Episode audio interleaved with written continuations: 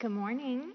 My name's Amy Foster, and it's just one of the great privileges of my life to be a member of Women in the Word and to have spent a lot of years studying God's Word with you. Another great privilege is just to serve on your teaching team. So thank you for being here. I just was so encouraged when I looked around the room today and saw all of you leaning in around your tables and just enthusiastic. And all I could think was, if all these women love the Lord and love His Word and pursue Him like this, what is He going to do through all these women? So I'm encouraged and inspired by you. Thanks for showing up and for being here. If you're at the West Campus, thanks for joining us. We love doing this with you. Psalm 142 is what we're studying this week, and it's Lessons from the Cave. And you've been looking at these psalms with us since January, and we've seen a number of psalms that fall under this category of lament. Laments are these prayers that are cried out to God in desperate times, and lots of the psalms are laments, aren't they? In all of the Bible, the cries to God in desperate times, that's the second most repeated cry. So that's why we keep seeing these laments. But do you know what the first most frequently repeated cry to God is? It's cries of praise. Cries of praise.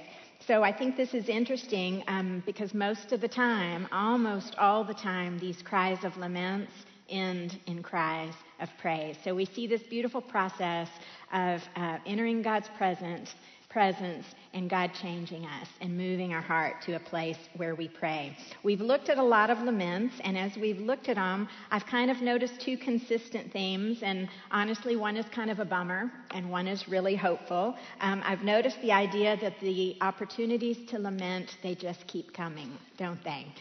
Different writers, different seasons, different experiences, but it sometimes seems like it's a lament after a lament after a lament. That's the bummer. The hopeful thing, though, is God can come into our laments. We can invite Him into our laments, and He can turn the lament into a lesson. And that's why we're able to praise, and that's why so many of these prayers that start out lamenting and concerned and distressed end in praising God. And I think that's so hopeful because lessons are a good thing, aren't they? Do we have any teachers in the crowd? You know, we spent a lot of time communicating to our students that learning lessons is actually a good thing. It's a refining thing, and it's the same for us. Lessons prepare us to be useful and productive in the future. Lessons connect our hearts more intimately with God. They help us understand Him in a way we hadn't known before. But that's only true if we're diligent students and if we're willing to learn the lessons. So we're going to look at Psalm 142, and we're going to learn some of the lessons from the cave. And these are the lessons that David learned, and we see him expressing these things as he cries out to God. We're going to start. I'm going to review a little Old Testament history with you. You probably know this, but I think it's real helpful to understand what was going on when David was in this cave. The children of Israel, we know God called them out to be His special nation, His special people, and He was going to bless them, and He was going to enable them to be a blessing to the entire world. And through the Old Testament, we see God taking amazing care of them. He rescues them out of Egypt where they were slaves. He carries them into the promised land, a land flowing with milk and honey that He gives them for their possession. He gives them His law. He tells them, you're to worship Me, you are to follow Me, I am going to be your God, you are going to be My people, and I'm going to be your king, and I'm going to dwell among you. And they liked that for a while, but after a while they did start looking around at the other nations around them, and they started recognizing that these other nations had kings. They had human kings, and they decided they wanted a king, and they started crying out for a king, and they didn't just want any old king. They wanted a king who looked good. They wanted a king who was handsome and powerful and strong. And they found a man named Saul who fit that description, and they begged for a king, and they wanted it to be Saul. So God allows them to have a king. But Saul was a flawed human man, and just like you and me, he erred and he sinned, and he had a tendency to rely on his own plans and his own strength, and he made some pretty big mistakes. And ultimately, he got to the place where God said, enough. He is not fit to lead my children. You can read about this in 1 Samuel if you're interested. We read in Samuel that ultimately God rejects Saul's authority over the people, his leadership, and he sends Samuel, the prophet, out to identify God's chosen man to be the king over Israel. And he goes into Judah, not sure who he's looking for. He winds up at the home of Jesse. He looks at all of Jesse's strong, handsome sons, and he doesn't find the man that God is looking for. He says, "Are there any other sons?" Finally, they say, "Well, there's David, the shepherd boy, out in the fields." And they bring David in, and Samuel identifies David as the man that God has chosen to lead Israel. 1 Samuel 13, verse 14 on your verse sheet. "The Lord has sought out a man after his own heart, and the Lord has commanded him to be prince over his people, because you, Saul, have not kept what the Lord commanded you." So following the inspired instructions of God, Samuel anoints David, the shepherd boy, to be the next king of Israel. And the only problem with this whole picture is Saul is still wearing the crown. Saul is still the king and desiring to be the king. He's experiencing more and more unrest in his spirit. And David is sent in to assist him because David's a musician, and they think this music will soothe and calm him. And it does. David is successful. He sort of earns a relationship with Saul. He actually becomes Saul's armor bearer. He's very trusted by Saul at that point. If you know your Bible history, he goes out and he has this mighty victory over the giant Goliath. And then Saul keeps sending David out in these military battles, and David can't lose. He keeps having these mighty victories because God is with him. Wherever he goes, he's victorious. And Saul becomes insanely jealous. And Saul resolves to take David's life and to hunt him down and kill him. That's why David is hiding in a cave. He has to go into the hill country and hide, and he runs from Saul for the rest of Saul's life. So he learned some lessons during that time. Many of the laments in our Psalms are written by David during this time when he is running around in the wilderness protecting his own life. On two occasions, the scriptures tell us David actually had an opportunity to kill Saul and to end it all. But David has a heart after God's own heart, and he won't do that. He repeatedly says, "I won't raise my hand against God's anointed." So David doesn't take the opportunity to take things into his own hands. He leaves it to God. God had come to him. He had pulled him out of a field where he was taking care of the sheep and anointed him king over Israel. God had covered him with his spirit. That was an amazing thing, and God had given him mighty victories. But David, just like each of us, still had some lessons to learn. He had some truths that he could learn about God that would equip him for the future work to be the spiritual and political leader of Israel. And some of those lessons David learned in these caves. Some of these lessons David learned in laments. So the beauty for us is we get to read Psalm 142, and we get to benefit from some of the lessons that David learned in the cave. Now, we've talked about the fact that all these psalms, they're prayers. And prayers are simply words spoken to God. And that's what we see in Psalm 142. They're inspired words. But I want to remind you right off the bat, when we pray, we're doing one thing. We are inviting God into our circumstances. So when we pray in a lament or in a cave, we're inviting God into the cave with us and asking him to join us there. And that's just what David did. And through his prayer, we see God doesn't change. David is changed. David's heart becomes more intimately knit with the heart of God. David gets to see the character and the work of God in a way he had not experienced it before. And we can trust that David is better fitted for the work God has for him to do in the future because of this time in the cave. And the truth is, laments will come again and again and again for all of us. We might not be in a cave, but we will have our own hard circumstances, and that's the bummer. But the hopeful thing is God has great lessons and great truths to teach us in those caves. So David begins Psalm 142 with a great cry of faith, and he's going to end with a great cry of praise, because in this psalm, he's going to encounter God, and it's going to change everything. So open your Bibles to Psalm 142, and we're going to start in verse 1. And this is the prayer of David from the cave. "With my voice I cry out to the Lord. With my voice, I plead for mercy to the Lord. I pour out my complaint before him. I tell my trouble before him. When my spirit faints within me, you know my way. In the path where I walk, they have hidden a trap for me. Look to the right and see, there is none who takes notice of me. No refuge remains to me. No one cares for my soul. In those opening verses, we fully see and understand the problem. David is completely overwhelmed and completely alone and feeling total dread as he hides in the cave. Now, I want to tell you, I've had an opportunity to go to this part of Israel, kind of the Judean wilderness area, and see what this was like. And I'm just going to be frank with you, it was the most desert-like place I'd ever seen. I had no idea it was going to be like that. I don't do well with heat. I have never acclimated to Texas summertimes, and I can honestly tell you this Texas girl had never known heat like I experienced there in this area where David was in hiding. We spent the morning down south. This is all kind of below Jerusalem alongside the Dead Sea, and it is hot, and it is dry, and it is miserable. And the sun beats down heat, and the ground is all rock and white sand that reflects the heat right back at you. It's a desolate place. We went to this area where some of the caves were, and the heat was so oppressive. I'm kind of ashamed to tell you this. I had to sit down with some of the elderly people on my trip. And I couldn't go up to where the cave was, not because I wasn't fit enough, but because it was too hot and it was making me so sick. One of the fit men on our trip, the group came to a little unexpected pool of water, and this big, strong, fit man jumped in the water fully dressed because the heat was so oppressive he thought he was about to have a heat stroke. So have I accurately communicated? It's hot.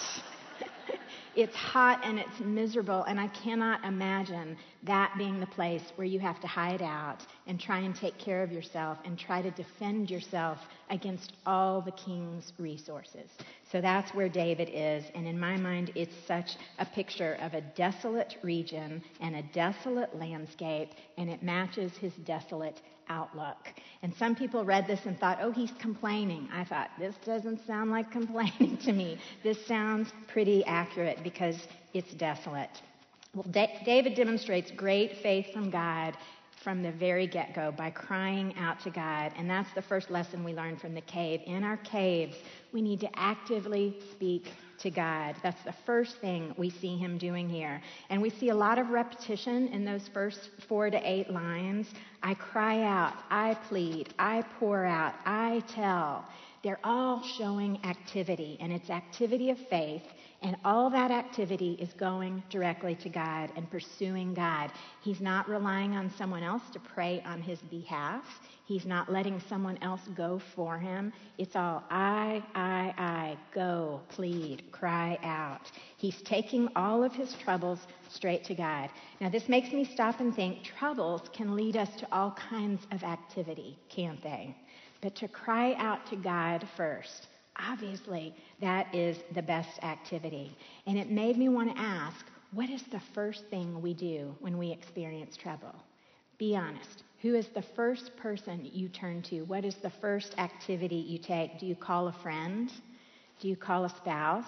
Do you start formulating a plan on your own? Maybe you just immediately sink in despair. The truth is, wherever you go first, this is where you've placed your faith. Wherever you go first, that is where what you consider your refuge. So we see great faith in David right away that he first goes himself, he goes straight to God, he goes actively. And that's a great lesson from the cave. He describes this activity as cry out, plead, pour out my complaint, tell all my troubles.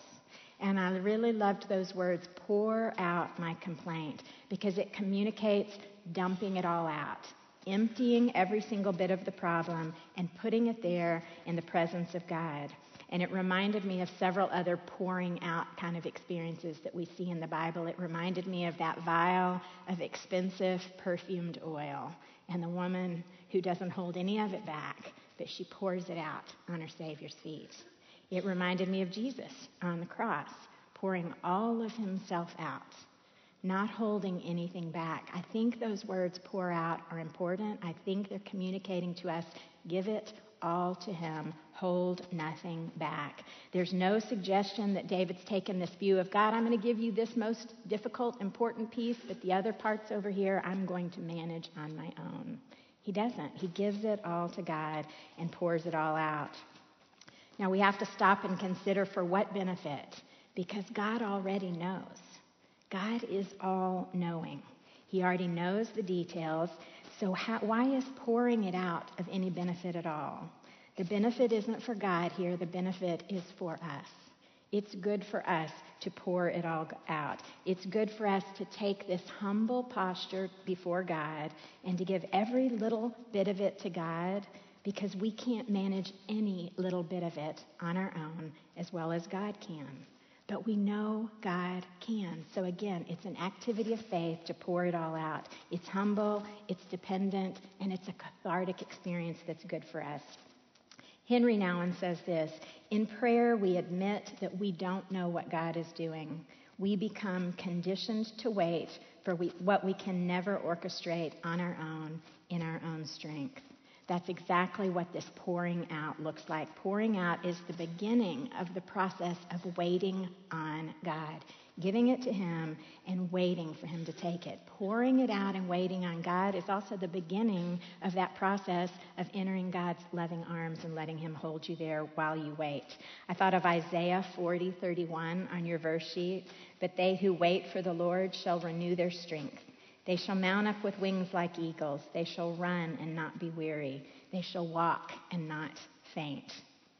Waiting on God is a great lesson for us, and it begins by going directly to God and pouring it all out for him. He says repeatedly where he's pouring it out. Look at those first couple lines. He says, to the Lord, before him, before him. That repetition is there for a reason. He's emphasizing that great faith looks like going straight to your great God and not going anywhere else. You go to the presence of God first and you pour it all out. And again, it requires humility in your own ability, but it requires great confidence in God's ability. I also was struck by those opening words. They're repeated twice, with my voice. With my voice, I cry out loud. And the fact that it's said twice makes us stop and think, why is it there? So I think it's important to recognize this was an audible prayer. It was out loud. There was no concern for who heard it, what it sounded like, what he looked like. He's praying out loud to God. He's communicating these thoughts out loud. So it's not one of these prayers that we pray silently in our hearts. As he persists in his prayer to God, we're going to see all through this psalm, it's an out loud prayer. He's speaking these words out loud. So I wanted to consider, why is that emphasized over and over? We see about 4 times it's emphasized in this psalm that he's praying out loud. I think what we see in this first part, when David keeps saying, with my voice, I think what we see is David's desire is to seek God with his entire soul, with his entire being. He wants to engage God with all that he has. So he's using his heart, he's using his mind, and he's using his body as these words come out his mouth. And he's saying this prayer out loud to God. I think it's an activity of faith that brings his whole body into the process so that he can engage fully from his soul. It reminded me a little bit, this idea of your soul communicating to God. It reminded me of Luke 1, that beautiful passage where Mary, the mother of Jesus, the angel has just come to her and told her that the Holy Spirit is going to allow her to conceive, and she's going to bear a child, and he's going to be the Son of God, the Messiah. And Mary prays this beautiful prayer in Luke chapter 1, and she says, my soul magnifies the Lord. She never says my words or my heart or my thoughts. It's her whole soul. So I really think this out loud, with my voice, repeating with my voice, is this idea of, with my whole soul, I'm engaging God and crying out to him. David is using every means possible to connect and engage God here. So have you tried praying with your voice? The quiet prayers that we pray in our hearts and our minds, those are beautiful and appropriate and good. But let's open our hearts to the possibility of praying out loud to God too. Consider the possibility that it might offer you a deeper opportunity to engage with God, a deeper opportunity to connect with God in your whole soul. And the truth is, something interesting happens when we speak the words out loud. I think it's very similar to when we worship through singing. And all through the Bible, we are encouraged to worship with singing. So think about it. If we were to open up our we used to have hymnals. Sorry, I'm dating myself. If you were to just read the words of a hymn or praise music, that's going to affect you one way. But if you are going to stand up and sing those words, it's a totally different experience, isn't it? When you're singing the words, when you're speaking the words, they have a way of entering you. You own them, they become a part of you, and it's a much deeper expression. You know, I was noticing last week when Shelly taught us, she talked about this very same thing. She shared that as an unsaved teenager, she would go to Young Life meetings, and it was the songs. It was the worshiping songs, the singing out loud that moved her soul. Something in her soul, before she even had a relationship with God, something in her soul resonated to that process of singing the words out loud. So I think our great takeaway here is that it's a benefit to us when we engage God fully this way, and it's a great lesson we can learn from his experience, that there's something powerful and beneficial that comes from praying these prayers out loud. Psalm 3, verse 4 says, I cried aloud to the Lord, and he answered me from his holy hill. We see that idea expressed again in Psalm 34:1. I will bless the Lord at all times. His praise shall continually be in my mouth. And another translation said, I will constantly speak aloud his praises. So we see that idea over and over and over again. And to be honest, when I think back about some of the hardest prayer moments in my life, the moments that literally brought me to my knees, like when you get the devastating phone call or that kind of thing, every single one of those prayers, they were out loud prayers. And it wasn't this thoughtful, deliberate process of how can I fully engage God. It was a desperate process of how do I engage God here. And we always try to engage him fully by speaking out loud. So that's a great takeaway for today. You might consider that in your prayer life. And then he goes on to say, why is it so appropriate and so fitting to go straight to God and to go to God alone and to pour it all out? And he gives us the answer there in verse 3. It says, because even when my spirit faints within me, God knows my way. God knows my way. That means even when you sink in despair, even when you are overwhelmed by your circumstances, God is not. God is not. And there's great comfort. God knows your way. God knows all. God has a great plan for David's future, just like he has for us. He's already told David a little bit of what that future is going to be like. So David can rest on this confidence that God knows all. And that can give him the confidence that he needs to just keep going to God and pouring it out there.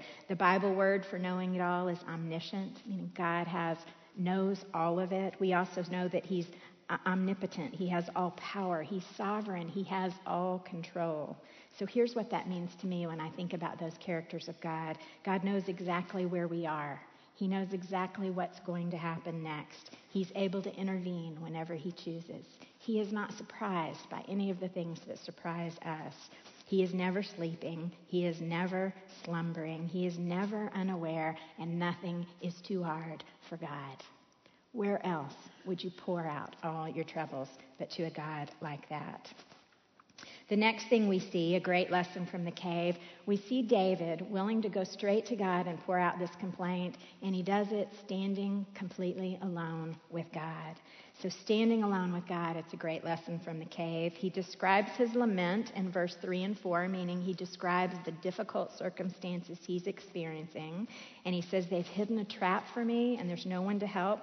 In verse 4, when he says, look to my right and see, it's real important. We get all these references to the right hand in Scripture. The right hand Usually when it's talking about God's right hand, it's always talking about God's protective nature, his protective character. When it's a person talking about at my right hand, your right hand is where your armor bearer would stand. Your right hand was where your protector, your guardian would stand. That's a military term that he's using, but it's also a great spiritual term. So when he says, look to my right, there's no one there, that means no one is defending me. No one is helping me. I am completely alone. Then he also goes on to say there is no refuge. There's no person and there's no refuge. Refuge means no shelter, no protection, no way to escape, no plan for escape. And when I read those words slowly over and over and over again, my heart ached for David. And I realized no person, no plan. How sad. But God, no person, no plan, but God. So when David cries out in this place of total isolation, he's willing to stand alone with God, with no person there to help him and with no plan that he's formulated on his own. I think this is so important. A few years ago, I met a woman. She was struggling as a single mom. I was a single mom at that time, and in all honesty, for the single moms out there, it's a cave experience, but it's also the place where you learn some of the most beautiful lessons about God and his tender care for you. And this woman was struggling. We shared some things in common, but what was interesting about her, she had this remarkable group of supporters from her church, and they gathered around her and loved her and served her well, but they completely took care of everything in her life. If something broke down in her home, she didn't call a repairman, she called them. They came over, they assessed the situation, they fixed it, or they called the repairman. If her children had a school project, she gave them the instructions. They made the trip to the library, they bought the art supplies, they sat down with the kids and helped her do it all. If there was a bill she was struggling to pay, they came in, they intervened, they covered the expense for her. And they were a remarkable support to her, but she was incredibly dependent on her team of supporters.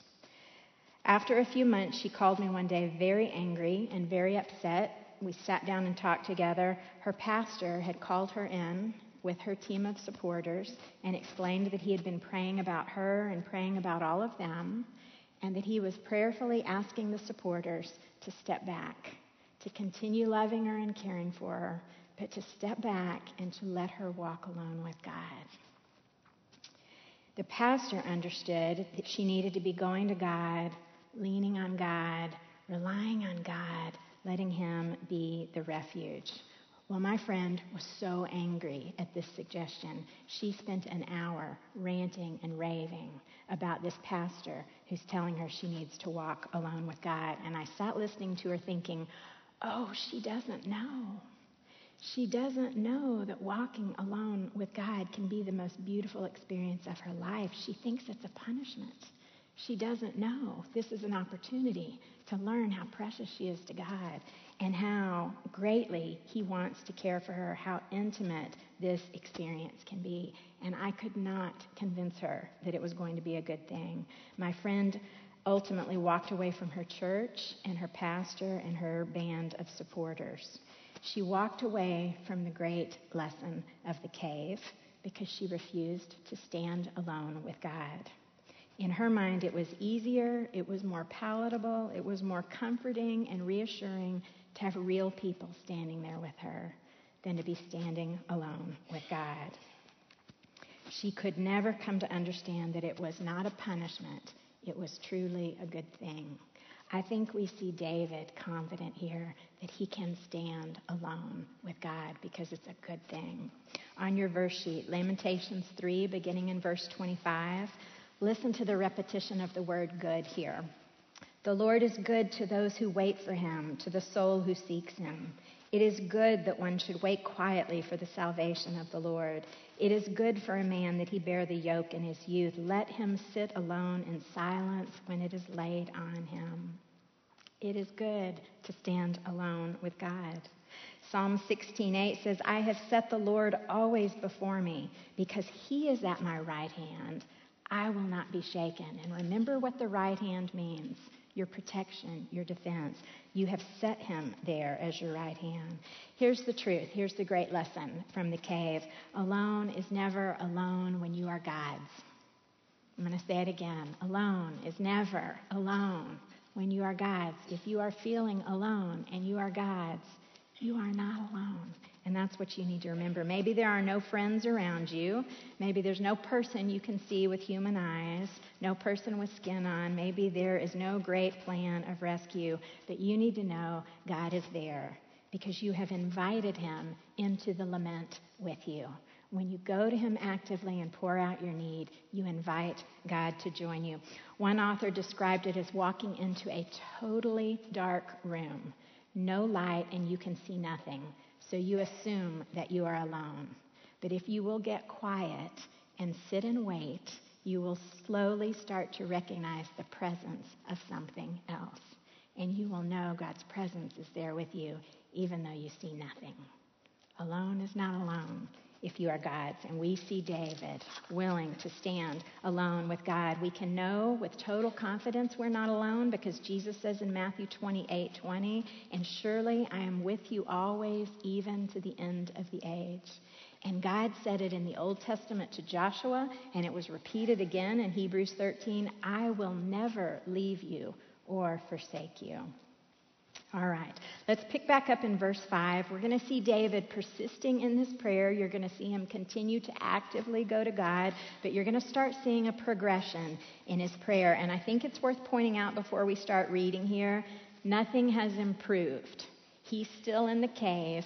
There's still snares and traps out there, and there's still no one to help. But you're going to see this progression in his faith and his prayer in spite of the fact that the circumstances are exactly the same. Read with me in verse 5. "I cry to you, O Lord. I say you are my refuge, my portion in the land of the living. Attend to my cry, for I am brought very low. Deliver me from my persecutors, for they are too strong for me. Bring me out of prison, that I may give thanks to your name. The righteous will surround me, for you will deal bountifully with me." Okay, again, we're seeing an out loud prayer. He says, "I cry and I say." So again, we're seeing this desire to engage his whole spirit, actively speaking to God. But he quickly shifts now to a new lesson. From actively speaking to God, now he starts actively speaking of God. Actively speaking of God. That's the next lesson. When David speaks of God, everything starts changing. And this is when we really start seeing the progression of faith here. "I say, you are my refuge. You are my portion in the land of the living." The fact that he's saying it out loud again also suggests that this is a vow. This is a pledge. Some theologians said that in this moment, David's soul chooses God. His soul chooses faith, and he vows it, and he declares it out loud. And when your soul chooses God, it changes everything, even though the circumstances don't necessarily change. When we speak it out loud, we're just like David. It does become our vow. It becomes our public testimony, and we are held to it because it's binding in the Old Testament. This was something that was considered with great gravity. You were very cautious about your vows, particularly a vow to God. There are warnings in the Old Testament about not making a rash vow to God. So we even have the same emphasis on vows today. Think about the things we say out loud publicly. At a wedding ceremony or a baptism or a swearing in. All these instances are perhaps as a witness in a courtroom. Speaking things out loud makes it your pledge and it makes it your vow. A vow is committing to a definite choice. So this is the moment when David is committing to a definite choice, and his choice is God, and he declares that choice. So he's not just speaking about God and God's character here. He's vowing that God's character is what he's claiming as his refuge. He's putting his faith in God, and his confidence is stirred. Before, when he spoke to God, he said there is no refuge. There is no refuge here. But now, as he speaks of God, he says, God is my refuge. The circumstances haven't changed, but his perspective has changed completely. He doesn't say God has provided a refuge. He recognizes God himself is my refuge. Deuteronomy 33:26 on your verse sheet. It says, "There is none like God who rides through the heavens to your help, through the skies in his majesty. The eternal God is your dwelling place, and underneath are the everlasting arms." Psalm 27:5, "He will hide me in his shelter in the day of trouble. He will conceal me under the cover of his tent. He will lift me high upon a rock." That's God as the refuge. In Psalm 46:1, which we've quoted multiple times these last few months, "God is our refuge and strength, a very present help in trouble. Therefore, we will not fear." Before, when he spoke to God, he also said, "There are no people, there are no resources, there is no help." But now when he speaks of God, he said, "God is my portion." God is my portion. That's not a word we use often today, so I did a little research to help us understand what portion means. Your portion means all that has been measured out to you, all that has been allotted to you, all that's within your boundary lines, all that's been paid to you for your service, all that you have inherited. So your portion, saying that God is my portion, is saying God is all I have, all I want, all I need. God is the resource that we need. Psalm 73:26 says, "God is the strength of my heart and my portion forever." And Lamentations 3:24 says, "The Lord is my portion, says my soul. Therefore, I hope in him." So now he's dealing with this reality of before there was no person and there was no plan, but now God is my refuge. God is my portion. He's bolstered, his confidence is bolstered by the nature of God and also by the reality that God is his. God is his to draw from and to rely upon. So bolstered with this confidence, his faith is strengthened, and he makes his request. And his request is very interesting. You'll look here beginning in verse 6. Ultimately, he's asking God to do what God alone can do. And that's another great lesson from the cave. He's letting God be God. He's not telling him how to solve the problem and get him out of the cave. He's letting God be God. Let's look carefully at his request. Beginning in verse 6, he begins with, "Attend to my cry." Okay, ladies, this is simple. It just means, hear me. Hear me. It's a cry for the presence of God, and that's a beautiful cry. It's not just seeking God's help or God's rescue. It's actually seeking God's face, seeking God's presence. It's an urgent cry simply to be in relationship with God. It reminded me of a beautiful song. So many of these psalms remind us of songs. A few years ago, this one was popular. It was by Nicole Nordeman. I'm going to read just a few lines and think about this desire to be in the presence of God, this cry for God to just hear me. It says, "Oh, great God, be small enough to hear me now. Oh, great God, be close enough to feel you now. Oh, great God, be close to me. For tonight my heart is heavy, and I cannot keep from whispering this prayer. Are you there? Oh, great God, be small enough to hear me now." That's David's cry here, and it's a cry for the presence of God. And I am confident God loves this cry. God loves it when we ask for the things that he's already said he wants to give us. That's when our prayers are speaking God's words right back to him. God loves this cry because it's a cry for relationship. It's a plea to know God and to be known by God and to be in his presence. And that's exactly what God wants for us. God so often describes his care for us, the relationship he wants for us, and he compares it to that of a shepherd. Listen to Isaiah 40:11. "And he will tend his flock like a shepherd. He will gather the lambs in his arms. He will carry them in his bosom. He will gently lead those that are with the young." That is a beautiful picture of the presence of God, living in a relationship with a God who hears, a God who enters the cave with you, a God who condescends to be small enough to listen, a God who gives you his presence and his comfort. And I think we see a huge change in David here, because I think the desire of his heart is no longer escape from the difficulty. The desire of his heart is to be in the presence of God. It's God himself. We've said it before, loving God is better than loving the gifts he can bring. Loving God is better than loving the rescue he can bring. David just wants God here. The next thing he asks for, he says, deliver me, for they are too strong. At its core, this is a cry for the strength of God. He's cried out for the presence of God, and now he's crying out for the strength of God. And he confesses, they're too strong for me. They're too strong. I can't do it. But instead of asking for strong friends standing beside him or strong plans that will rescue him, he simply entrusts himself to the strength of God. That's really powerful, isn't it? When we unite ourselves with the God of the universe, when we wait and when we pray, he says his strength is available to us. His strength infuses us, and that's what David's asking for here. Isaiah 30:15 says, in returning and rest you shall be saved, in quietness and in trust shall be your strength. And Psalm 138:3, on the day I called, you answered me. You increased strength within me. We see the truth that God is willing to come into our situation with us and infuse us with his strength, and that's what David's asking for. The last thing he asked for there is for God to set him free. But he says, set me free so I can praise you, so I can thank you. I believe what David is asking for here, it's a cry for the will of God, simply for the will of God. David knows the purpose of his life is to glorify and praise God.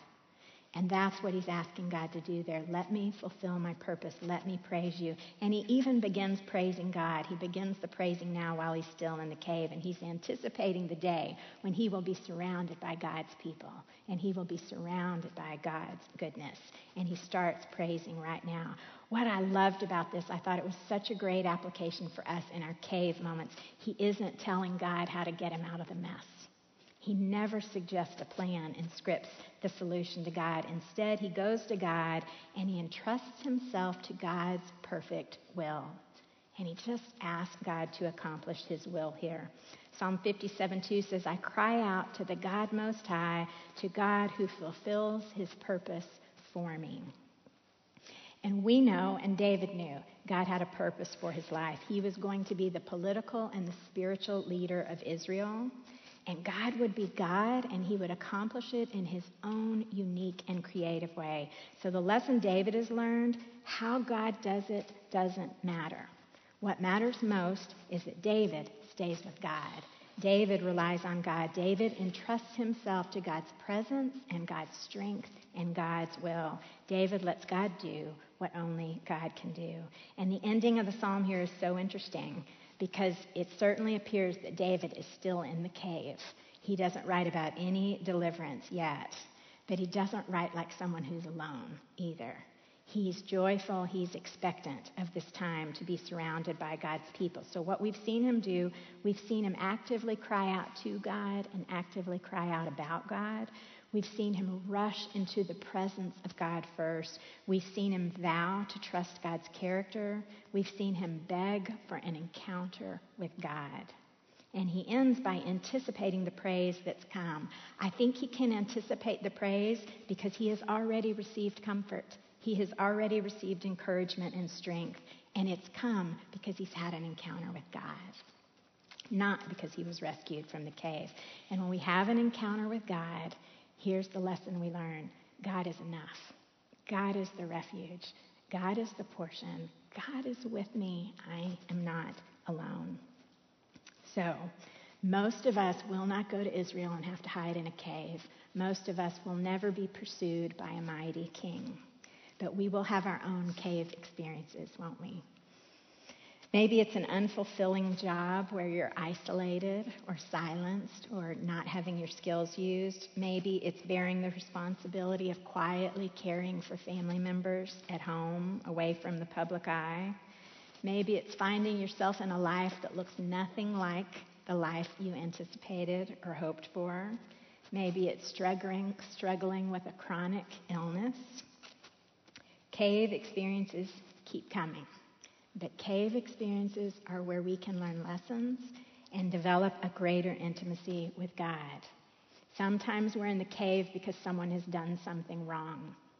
In those instances, we have a chance to learn forgiveness, patience, meekness, long-suffering, the submissive process of waiting on God. Those are great fruits in our lives, and they're fruits that don't come any easier way. They only come when we have to rely on God in a cave. The other kind of benefit we learn in these experiences, we can grow in intimacy with God when he strips away all these other things. All these other things, the people and the resources and the plans that we rely on. When God takes those away, he has full access to our soul. He has total access to us. So sometimes he does strip us of self-sufficiency, of reliance on others, of resources, of pride, so he can have full access and be all he wants to be, so he can show us who he truly is. When we're stripped of the people and things we rely on, we get to learn the valuable lesson that God is enough, and he wants to be enough for you. I think he allows us these laments so we will call out, so we will rush into his presence. And the truth is, he's waiting to encounter us right there in our own caves. Our intimate relationship grows and evolves in the communication that happens in the cave. So we learn great lessons from David. We learn that the cry of faith brings us straight into the presence of God, where we learn that he is our refuge and our resource. And the cry of faith shows us who God is, and God is always enough, and that's the best lesson. You know, this week I've been anticipating Easter, and I've been looking at the experiences of Jesus in Holy Week, and I can't help but see these comparisons to David's time in the cave and Jesus' time approaching the cross and being on the cross. It was very much Jesus' own cave experience. He was isolated. There was no one to help. The powerful world was trying to kill him. And even in that desolate place, look what we see Jesus do. We see him persistently cry out to God. We see him persistently entrust himself to the presence and plan of God. If it's good enough for Jesus and it's good enough for David, these lessons are good enough for us. So we can do the same thing. We can go straight to the one who can help, and we can let him be God. It's a humble process, but it's the process where we get ourselves out of the way and we get so tight with God that he infuses us with his strength and his comfort and his presence. We know that God had a great plan for David's life, and we know that God has a great plan for our own lives too. If you have a relationship with God, if you are his, and that means you have accepted that the work that Jesus did on the cross was on your behalf to pay for your sins, and you have chosen to be his and be his forever, then God has a plan for your life. And his plan is that you would have a heart after God's own heart, like David's. And his plan is that you would live in this life like a priest, blessing the world. First Peter 2:9, but you are a chosen race, a royal priesthood, a holy nation. You are a people for God's own possession, that you may proclaim the excellencies of him who called you out of darkness and into his marvelous light. That's God's plan for your life. You're to live in a way that points everyone and everything to God, who is enough. The time spent in the caves, even though they're bummers, they're full of hope, because they're the lessons and the truths that we need to learn so that we can live as priests. And that's what God wants for all of us. That's my hope for you. Let's close in prayer. God, you are good and awesome and mighty, and it's hard to imagine that you condescend to hear us, to see us, to know us. But your word promises that you do, and we're grateful. So my prayer is that our faith would be strengthened, and that in all of our difficulties, we would act like David and rush to your presence and pour out our problems and our needs before you. My heart is heavy today for the ladies who are in their own cave experiences. I'm just asking you to strengthen their faith, asking you to strengthen them so that they can stand alone with you, so that they can cry out about you, so that they can vow to choose you and place their trust in you, and that you will be found, the refuge, the portion, the God who is more than enough. We praise you. We thank you. We ask all these things in the name of Jesus Christ. Amen.